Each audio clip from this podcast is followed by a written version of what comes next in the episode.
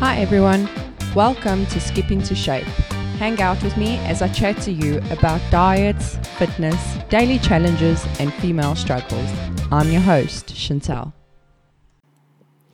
Hi, everyone. My name is Chantel, and I'm a South African now living in Sydney, Australia. Welcome to my very first podcast. What I hope to achieve with this podcast is I really want to jo- document my fitness journey, my nutrition journey, and the whole journey to finally getting on the stage and competing in my very first bodybuilding competition. I hope you accompany me throughout this journey, through all my challenges that I face, and reach out to me. Um, if you have any answers or have any questions, let's chat and form a cool community.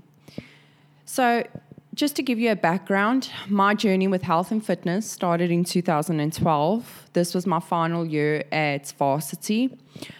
I did really find my passion for strength training then. I mean, I loved seeing the physical changes in my body and I was in great shape. 2013 came and I moved to Cape Town. I got my first job. I started dating my now husband, Jared. And with my new lifestyle, you know, it was a big adjustment. All of a sudden, you don't have the freedom to train when you want. You know, you realize the cost of eating clean. However, my biggest setback was a severe knee dislocation, which tore my meniscus. Now, knee dislocations aren't generally something new, as I've been dislocating from a very young age. I've seen a couple of doctors, and you know, the op to fix it is just um, too severe and I'd rather try and manage it than um, go for the op. But this specific dislocation took place while I was doing um, leg extensions. So to this day, I really have a fear of using that machine. Um, you know, every time I do use it, I always think back to that day. And I never actually go really heavy on that machine just because I'm so scared of it. Um, but since then, I've never actually had such a bad dislocation as that one. Um, you know, that specific one, I was stuck dislocated for a couple of hours. My leg went into a spasm, so the doctor had to give me muscle relaxers. Eventually, he managed to put it back in place. Um, and then a few weeks later, I had to have an op. And then I was out for a couple of months. Um, you know, and still to this day, my left leg where um, where I had the op, it's definitely not the same. Um, even centimeters wise, I've I've just not managed to get it to the same size as um, the stronger one. I also have a Baker's cyst behind the knee, which comes and goes, and when it comes, it hurts and it gets in the way. Um, and then when it's gone, then you know, then it's fine. But yeah, it's just, uh, I suppose, a challenge like we all have um, that I have to deal with. So um, back to back to what I was saying. Um, although I did get back into training um, after it, it was a very slow start. I eventually got a personal trainer at Virgin Active. However, I must stress that it's so important that you choose a trainer, um, you know, that you really do some proper research, ask the right questions, um, don't be scared to approach their clients and ask them about their experience. Um, yeah, just do as much research as you possibly can. Um, my experience with this specific trainer was an absolute joke, and there were more um, more interest in texting me after hours than actually training me and pushing me on the on the gym floor. So you know, this specific one, it didn't last long. I was back to square one with a bad opinion about trainers. So I then trained um, for a couple of years on my own with no proper plan in place. During this time, I also got married, I advanced in my career, I built a home, planned a move, and then I actually realized I gained weight. Um, I suppose I wasn't as strict with myself as many of us um, face the challenge of like once you're married, settle down, have all these different priorities, then um, I suppose your nutrition, your fitness isn't isn't the main sort of focus, or you aren't as strict with yourself as you potentially were back then. So, as I said, I gained weight. Um, last year, January, I had to do a medical for my visa, and I was at my fattest at 73 kilograms. Um, and yes, this isn't like a, a, huge obese person, but I was just disappointed in myself, um, knowing where I used to be versus where I am now. Um, and I know a lot of people start at a much higher body weight, but this speaks just to me and how I felt about myself. So I did decide that enough was enough. I dieted down for three months while training hard um, during last year. I also completed like some short courses into um, about like nutrition and fitness, and this really did strike an interest and a burning passion to learn more and push myself further. So I started following like some industry experts, like a whole bunch of bodybuilders, which I really do admire, and I always have have um, you know watched them from afar and just thought, oh, what if, what if I could be one of them? But also um, coaches like Craig Brown, um, like Brett the Glute guy, um, some really quality people that I actually learned quite a bit from.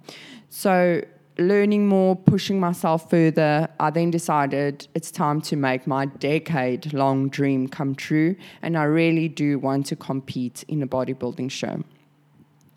So I decided then to get a coach after doing a lot of research, learning from my previous mistakes, contacting a few coaches. One definitely stood out to me, and that was Craig Brown from CSB Body Fusion.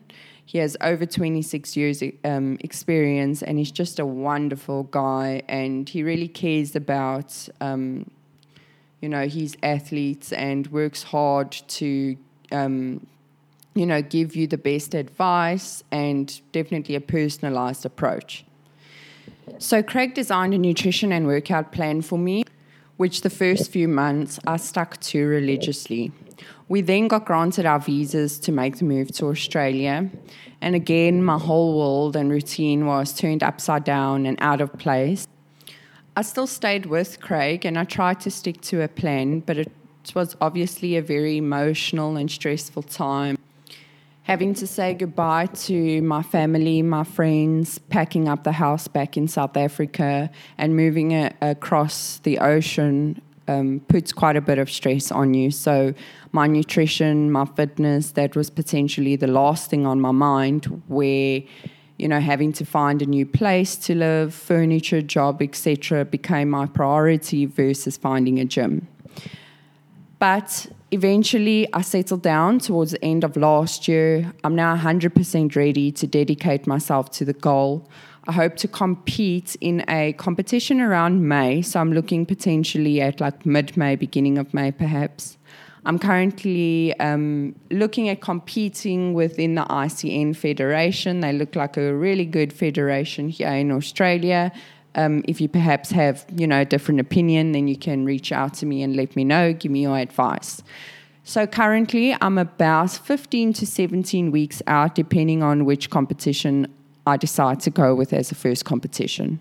So I have to get a lot leaner. So currently, I'm at about 1,300 calories a day.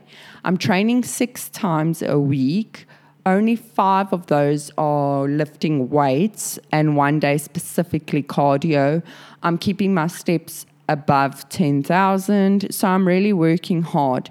However, I am um, at a bit of a stump with regards to losing weight. So these last two weeks, I've really been pushing hard in a calorie deficit. I know I'm in a calorie deficit, and yet the scale hasn't moved which um, brings me to a completely different challenge where, as a woman, we know our hormones can do weird and wonderful things. So, I'm actually going to see a doctor on Friday. I just want to check that everything is right because I am a bit concerned. I'm starting to um, see some like acne on um, on my face, which you know, when you're near 30 years old, it's really the last thing you want to deal with is a 16 year old skin. I also, because I'm battling to lose the weight and I know I'm in a calorie deficit, I just want to check that everything is right to make sure that there is nothing wrong, and if there is, what can we do um, to get me back on track to lose that weight? So, I've also been um, drinking quite a bit of water. I'm up to like four liters a day, so I thought maybe potentially my body's holding on to that water. But I do think to myself, geez, two weeks and still zero movement, you know, it, it doesn't really seem um, very accurate. So that's where I am with the weight loss. Um, with training, like I said, I've been pushing hard, working hard at the gym, trying to lift heavier every week. These first two weeks, I've had severe DOMS, probably because I took a break in December. Um, me and my husband went on holiday to Thailand, and I just zoned out and relaxed. So my body just kind of like poof. And then I'm now back at it, and I kind of just picked up where I left off. So been battling a little bit, but it's getting better.